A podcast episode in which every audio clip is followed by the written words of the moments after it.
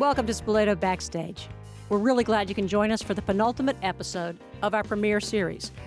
We're coming to you from Charleston, South Carolina, the host city for Spoleto Festival USA and Little Sister Piccolo Spoleto, an international arts festival and outreach program in the number 2 rated tourist destination in the world. We love what happens on stage, and we also love what happens backstage. That's what we bring to you. I'm your host, Jeanette Guinn. This time, we'll meet the conductor of Pia de Tolomei, and Victoria Hansen has the backstory on this year's Spoleto Festival poster. We take a deep dive into the U.S. premiere of the opera Tree of Codes. I'll talk to conductor John Kennedy, but first, Bradley Fuller discusses audiences and access with the acclaimed Australian composer Lisa Lim. Among the operas of the 2018 Spoleto Festival lineup is Tree of Codes, a recent work by Australian composer Lisa Lim, in which many of the distinctions separating the real world from fantasy dissolve. Here to talk with me about the opera is the composer herself. Lisa, thanks so much for joining me. Thank you, Bradley. It's great to be here. A big event on this year's Spoleto Festival calendar is the U.S. premiere of your 2015 opera Tree of Codes, originally commissioned by the Cologne Opera. This is a composition partially inspired by a work of visual art. Yes, well, it's actually a book by Jonathan Safran Foer, which is both a literary work and, I would say, a work of art, because it's very unusual in that the book is made up of cutouts. Every page has these spaces where phrases and words have been sliced out, just leaving these islands of other text. And so it's very suggestive, you know, kind of panorama where you can see through the gaps, you see other phrases, they suggest other worlds, a sense of you know, retrieving memories from different layers of the past, of one's consciousness. And so that's really something I work with in this work. When did you first come into contact with this book or this work of art? Yes, I saw it was being advertised actually as a Christmas, you know, special in England when I was living there. And I was so fascinated by how it looked and the subject matter that I ran out to get it. This was in 2010. And immediately thought this would be a great, you know, kind of material to work with in terms of an opera, because, you know, opera is one of those unreal worlds. You know, it's a place where you can, you know, imagine other realities. It is a make-believe world. And so a work, you know, a book which is about, you know, kind of the magic realities that actually surround us in our everyday lives was something very attractive to me. So these are some of the themes going into Tree of Codes, this reality that's not straightaway noticed, some of these ambiguities in betweenness. What topics or questions were you hoping to address in the opera going along these lines? Yes, well, actually, I've had very many really interesting conversations with members of the audience here, and they all have a different take on it. So, you know, I'm reluctant to sort of pin it down to any one thing, but there are characters on stage. There's the figure of the sun, played by the fabulous baritone Elliot Madore, and also this character called Adela, played by Marisol Montalvo, soprano, who represents, you know, as a kind of archetypal woman. So she's this figure of desire. She also represents this kind of very earth figure that has access to a world of mystery. And so the opera really deals with the journey of the sun and the way in which that journey is kind of really transformed and the different kinds of knowledge that he encounters via this woman, Adela. He's looking for the father. The father never appears on the opera stage. He's an absent figure. But there's the kind of themes which are around legacy, memory, what comes from the past that still lives within us. And of course, you know, this idea of codes, you know, one thinks of DNA and the way in which, you know, there are things unconscious in us about the past that still speak through us, that still move through us and make us make choices and, you know, ways of doing things in our everyday lives that we're not really aware of. And so the opera kind of tries to deal with this aspect of looking to the future, but really also being moved by aspects of the past. Would you say that some of these themes and currents are found in a lot of your other compositions as well? Well, I suppose the thing that really binds the four operas that I've written is this notion of the theatre stage, the theatre space, as a place of transformation, a place of ritual. As I said before, this kind of magical place where the ordinary and the everyday can become something else.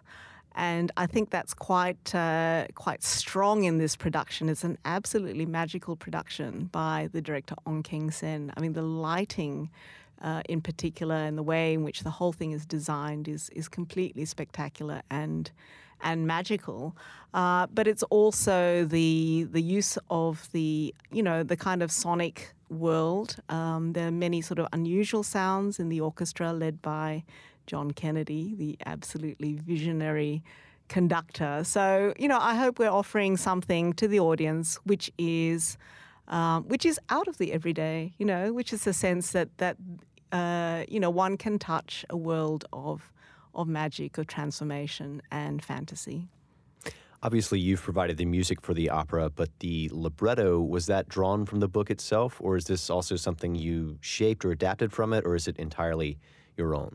Well, I organised the libretto, drawing from a number of sources. There's the Jonathan Safran Foer, and that in itself is a filtering, as I said, this cutout of the work of the Polish writer Bruno Schulz, who was writing in the period before the Second World War. And that's a world of immense, kind of rich fantasy. A more well-known writer that people will be familiar with that kind of evokes the same world is Kafka. One thinks of the metamorphoses of Kafka. You wake up one day as a cockroach, right? And so it's a similar kind of territory. And so I draw upon both sources in shaping the opera. In addition to composing works like this, you're also a professor at the Sydney Conservatorium of Music, where you lead the Composing Women program. Could you share a little bit about that? Yeah, sure. This is a particularly kind of, it's a moment in time, I think, when there's a more focus on the issues around women having visibility and a voice and kind of this lack of space for women to have stronger positions of leadership and in all areas, right? But particularly in music, this is the area I'm concerned with. We're still struggling to have any kind of parity in any area of music, not just the creative, but all areas of music making. And so that's something I'm very concerned with, and the program that I run is really addressing that, how to open up more spaces, more opportunities for women's creativity to have a go, really. What guidance or advice might you give to the aspiring woman composer? And are there any episodes from your own life story that might shed some light there? Well, I think the really key is opportunity, the sense that one learns and grows and really attains excellence through having chances to try out things, to perhaps fail, but also to keep improving. So it's a sense that merit is not something that rises up fully formed, right? It's something that is really bound together with opportunity. So I suppose that's kind of the real framework for what I'm doing. And so in terms of advice for women working in composition, I guess one thing is how women, or all composers, actually, I say this is advice for everyone, how we can build our own, how we can build community, how we can really increase the depth of our relationships with the wider world. So not just in the musical field, but in the wider sense of connecting with audiences, speaking about the work, finding access points. And so the whole area of education is very important to me, not just at the university level, but I'm also working with high school kids and primary school kids and being involved in that type of program. I think all of that's really important.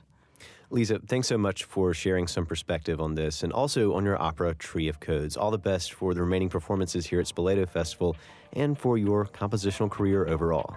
Thank you, Bradley.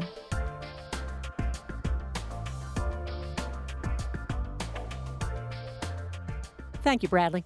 Now we move from the composer's perspective to the conductor, who brings the work to life. Spoleto Director of Choral Music John Kennedy talks about Tree of Codes and a lot more. How has the festival orchestra changed in all the years you've been a part?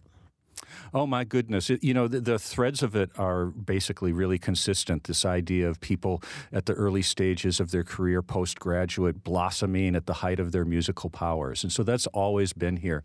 What seems to be the greatest change in recent years is the international diversity of them, because so many people from around the world come to the United States to do their advanced musical studies, as well as, shall we say, the overall level. Because as the competition for orchestra jobs has increased, musicians have, at a younger age, made the decision to specialize on that kind of, shall we say, musical focus / career track.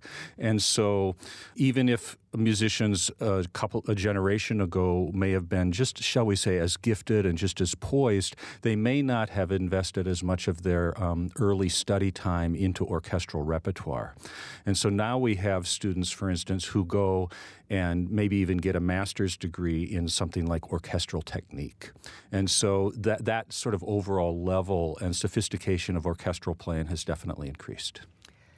Have you kept count of how many musicians have passed through the Spoleto Orchestra and gone on to really cool things? That's something we've really wanted to try to do. It's really so hard to quantify, but I'm going to guess that it's hundreds, because when we look at the rosters of the 42 festivals, we see so many familiar names and people who are in all the leading orchestras and orchestras everywhere. I think if you were to stand on the podium of any professional orchestra in the United States and ask how many people have been to Spoleto, there would be some in every orchestra of very recent vintage from the festival. So Allegra Lilly, harpist of the St. Louis Symphony, Shannon Wood, principal timpanist there as well. We have a violist who just won a position in the National Symphony and the opera there in Washington, too. Lots of people in the L.A. Phil. Rebecca Real, who was here as a violinist just a couple years ago. Cleveland Orchestra principal oboe. The list is long. I think this could go on and on forever. Yeah. All right. Let's talk performance. Tree of Codes. What is it? You're the conductor. Everybody's buzzing. Everybody has a different idea of what's happening. Mm-hmm.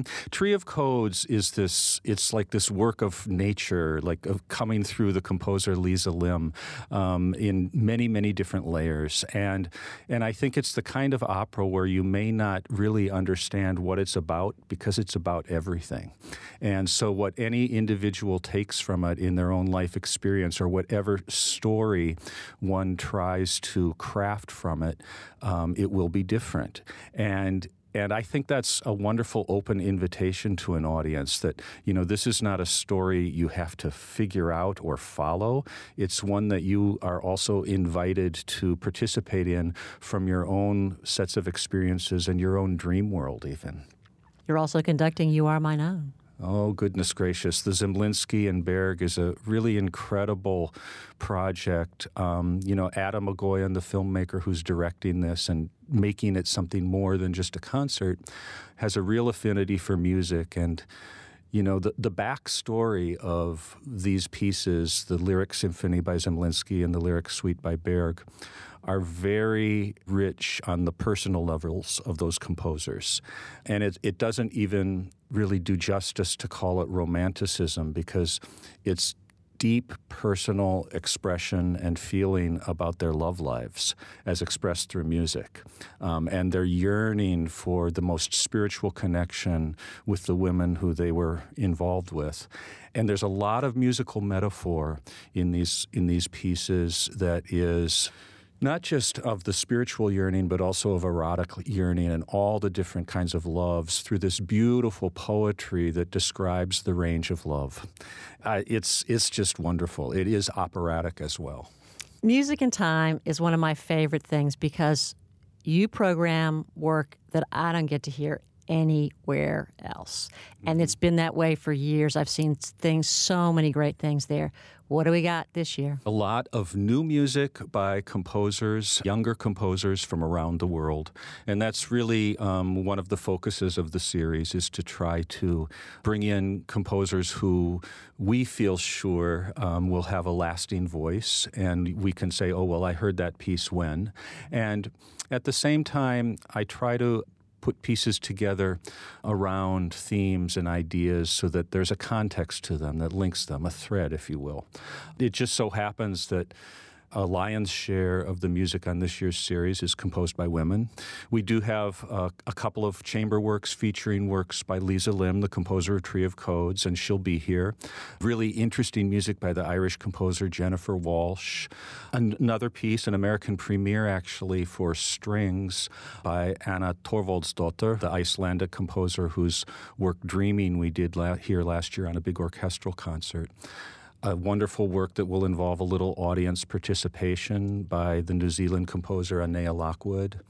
Really rich programming, stimulating, I think. And then on the final concert of this series, we're featuring a duo of the most unusual composition. It's a double bass with soprano, and they're called Departure Duo. The bassist is Edward Cass. He's a veteran of our orchestra, and Nina Guo, the soprano. And they, as sort of like as an odd couple as that might sound, it's actually a really spectacular mixture, and they've created a whole set of repertoire for themselves that is really dynamic and engaging. You totally glossed over the piece Declining. Yeah. Well, this is a new piece I've written for this duo. And Declining, I was trying to find a text that for me expressed some of the changes in our language and our culture, particularly around pronouns which are non-gender based. Okay. And I couldn't find a poem or a text that really felt right, that covered it in the way I was looking for. And so the text for this piece I've written for them is actually just a series of declensions of personal pronouns mixed in with some other sort of playful allusions such as numerology and the musical solfège system and things like that. When you compose a work and you put it out there in front of the world for the first time with an audience, how dangerous does that feel? Oh, it feels very vulnerable. But, you know, the response is always going to be incomplete in a sense. It's like, I think that a musical work really isn't finished until it's like been around a long time and we finally hear it with the perspective of time sometimes. And so, you know, there will be people who will tell me that it's wonderful and other people who may not have really connected to it. And yet, over time, their responses may change as well. So I don't worry about it too much. I feel like most of the time when I look back at a piece of music, I'm relatively pleasantly surprised that I stuck to what I wanted to write.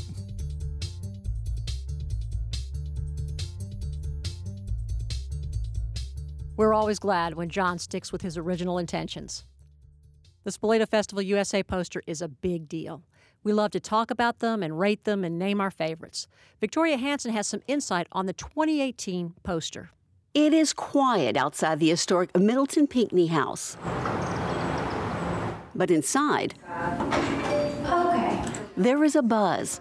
So I would recommend it in that case. At the official headquarters of Spoleto USA downtown. That would be the best plan of action it has. Upstairs, festival director Nigel Redden contemplates this year's poster. A bit of franticness to it, and I must say I'm feeling the franticness today. The painting, turned poster, is called Hither Dither by David Hockney. He's considered one of the most influential British artists of the 20th century, well known for his work during the pop art movement of the 60s. And this poster does pop, and the hues of red, yellow, turquoise, and blue. In some ways it implies a performance, perhaps almost a performance backstage. Perhaps actors running hither-dither between performances. You can feel it in the abstract blue figures, darting up, down and around the stairs. The urgency that happens backstage, which is actually fascinating to see. Where Redden says he ran into Hockney at an art gallery in New York and simply asked. Well, in fact, it's always kind of serendipity. I'm actually got an email today about the poster for next year. But he's not yet ready to reveal her name. The yearly posters, he says, set the stage for each festival, appearing in shop windows and on program book covers.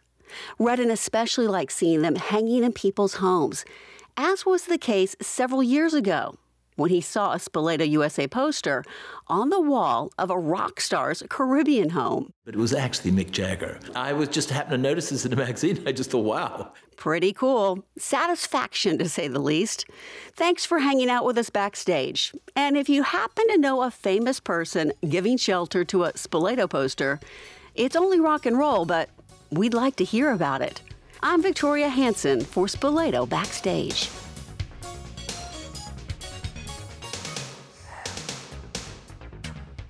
Our final guest today is the articulate conductor of Pia de Tolomei, Lydia Yankovskaya. The opera continues at the College of Charleston Satilli Theater through Friday, June 8th. Here's our conversation. Pia de Tolomei has never been performed in the U.S. before. Can you tell us the story of this tragic opera? For those listeners who are familiar with Otello, Pia de Tolomei follows a similar plot point. We have a woman who is believed by her husband to be guilty of infidelity, but in fact, all she's doing is saving her brother and having secret meetings with her brother. At the end of the opera, of course, the husband gets very jealous, very angry, sends her away, orders her death, and finds out that in fact, she's been meeting with her brother, and will it be in time to save her from her demise? I guess you'll have to come see the opera to find out. No spoilers here. We're not going to tell you. What is it like to work with the Spoleto Festival USA Orchestra, which is a young orchestra, and they come in from all over the country, so they haven't been playing together before? Tell us about that experience. I love working with young players. They are all really on a very high professional level here. So although they're on the young side, almost all of them have finished their education, and they're really pros.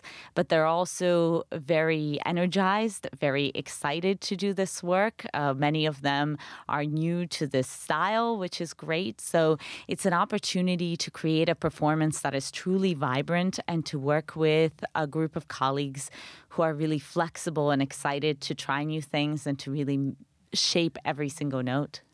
The relationship between the director of the opera and the conductor of the opera, what's that like? Well, it depends on the production. This is an unusual situation because it is a co-production with several other companies. Normally, I would work very closely with the director throughout the process to really create the work and create the feeling of the work and create the atmosphere, because the drama and the music and opera are really one and are so linked. This was a slightly different situation because it is an existing production that has been on touring throughout Italy for some time. So the director came in a little bit later in the process, and now we're working on figuring out how to meld that production, and obviously my role becomes also to support some of the existing elements while continuing to open the dialogue about the interpretations and the interpretive choices that we're making. So what is the atmosphere of this opera? So in our production, the original story takes place many hundreds of years ago, but this particular production is set during the fascist era in Italy. It's 1930s Italy, so there's a lot of darkness that comes from the fascist faction on stage. There's also an anti-fascist faction, and Pia herself, our main character, who's hiding out through some of the conflict, often in a dark castle. And in this particular production, she is a collector of art, trying to save, in particular, Florentine art from the fascist and anti-fascist conflicts. What does that mean about the set? That means that there is a great deal of really beautiful art, many paintings that the audiences may be familiar with, that we see as part of the set, creating the set. And you're doing this in the Satilli Theater. What's it like working in that theater? It's a lovely theater. It's wonderful. It's acoustically really great. The pit is of a really nice size for this opera, and it's a quite open pit, which is great because the instrumentalists can really hear what's happening on stage and connect to it in a very direct way. And the composer is Donizetti. What's your relationship like with Donizetti? Donizetti's music, I think, has a kind of sparkle to it that few other composers of that time have found. And what's interesting about this opera in particular is that it combines so many different things that are part of Donizetti. There are aspects of it that harken back to his earlier operas. There are aspects that sound like they come straight from Lucia, or some things that come from his later works, or even that clearly played an influence on other composers like Verdi. I want to talk about how you studied, how you learned. So who did you study with? I studied initially, I started conducting actually when I was very young. I was still a high school student when I first got on the podium. I was primarily a pianist. I also sang and played violin. And when I started out, I was a concertmaster of a youth orchestra in which I won a concerto competition as a pianist. And I won with a Mozart concerto, and during Mozart's time, often things were led from the piano. So I ended up leading some rehearsals from the piano. And the conductor just saw that it seemed to come naturally to me and said to me, "Do you want to conduct a symphony at our next performance?" And I had no idea what I was doing. But that's when I started to really study conducting. And I studied with my youth orchestra conductors. And when I was young, I continued to study in college and to conduct my own ensembles. And in graduate school, again, I have a graduate degree in conducting as well. And then have had many mentors since then. And it's hard to point to just one because I've had so many people in my life who have been so supportive and so influential in everything I've learned. And more importantly, I feel like I've studied with the musicians with whom I've performed, because as a conductor, that's who teaches you the most. Of the conductors that you've learned from, were they men or women? It was a mix. I studied both choral and orchestral conducting. Also, I have degrees in both. And for me, as a result, in the choral world, there are many more women, actually, than there are in the orchestral world. So I think that helped me to have more role models in this field. And then since then, I also have studied, I've done some master classes with Joanne Folletta, who is a pioneer in the field and such a wonderful conductor. I'm part of a program with Maren Alsop, who's also been a big influence on me. So I have been fortunate to have role models of both genders. When you conduct, are the gestures that a woman makes different than what a man makes? I don't think it's gender specific. I think the gestures every person makes are so unique. Conducting is not so black and white. It's very hard to say you have to move like this to create this kind of sound. It is such a personal thing because there are so many things that go into conducting and drawing the sound you need out of a group of instrumentalists and bringing them together. So I think there are as many different types of gesture as there are different types of conductors, and it's really difficult to categorize based on one aspect of that person or another. Tell the truth. Are you a perfectionist? I think in music in general, to some extent, you always have to strive for perfection, but you also always have to be aware that there is no such a thing. So I think as musicians, we are all, in a sense, both perfectionists and not at all, because you have to constantly push to achieve more and more. But you also have to be aware of the fact that it is never possible for everything to be exactly just so. The work of a musician, the work of a conductor is hard work. You've done it for a long time. Why do you keep doing it? I love the feeling of bringing people together in this way. And in particular in opera, you have so many different individuals and so many different elements coming together to create something magical that I can't really think of many other areas in the world, in our life, and in different fields where you have so many different elements coming into one. And to me, that is such a reflection of some of the greatest things of which humanity is capable, to work collaboratively, to create art in this fashion.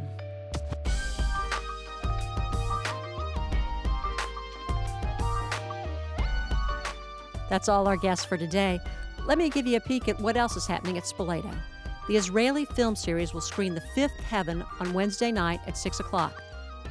One Man, Stranger Things, a parody, is on Theater 99 stage on Thursday. Chamber music at the Dock Street Theatre continues every day at 11 and 1. The National Theatre of Scotland presents The Strange Undoing of Prudencia Hart, an evening of riotous theatre and live music. Please subscribe so you don't miss our season finale featuring the Flying Lovers of Vitebsk and Carry On Shear.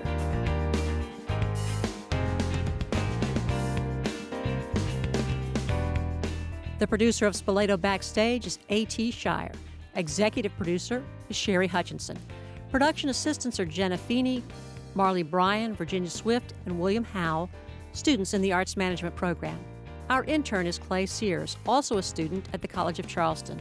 Spoleto Backstage is produced in partnership with South Carolina Public Radio, the ETV Endowment, College of Charleston, and Spoleto Festival USA. Follow us on Twitter and Instagram at Spoleto Backstage. Find us online at scpublicradio.org. And subscribe wherever you find your podcasts. Check out our podcast buddy, SC Lead. That's L-E-D-E, for an accurate and fun view of South Carolina politics. I'm Jeanette Guinn, and I'll meet you next time, Backstage.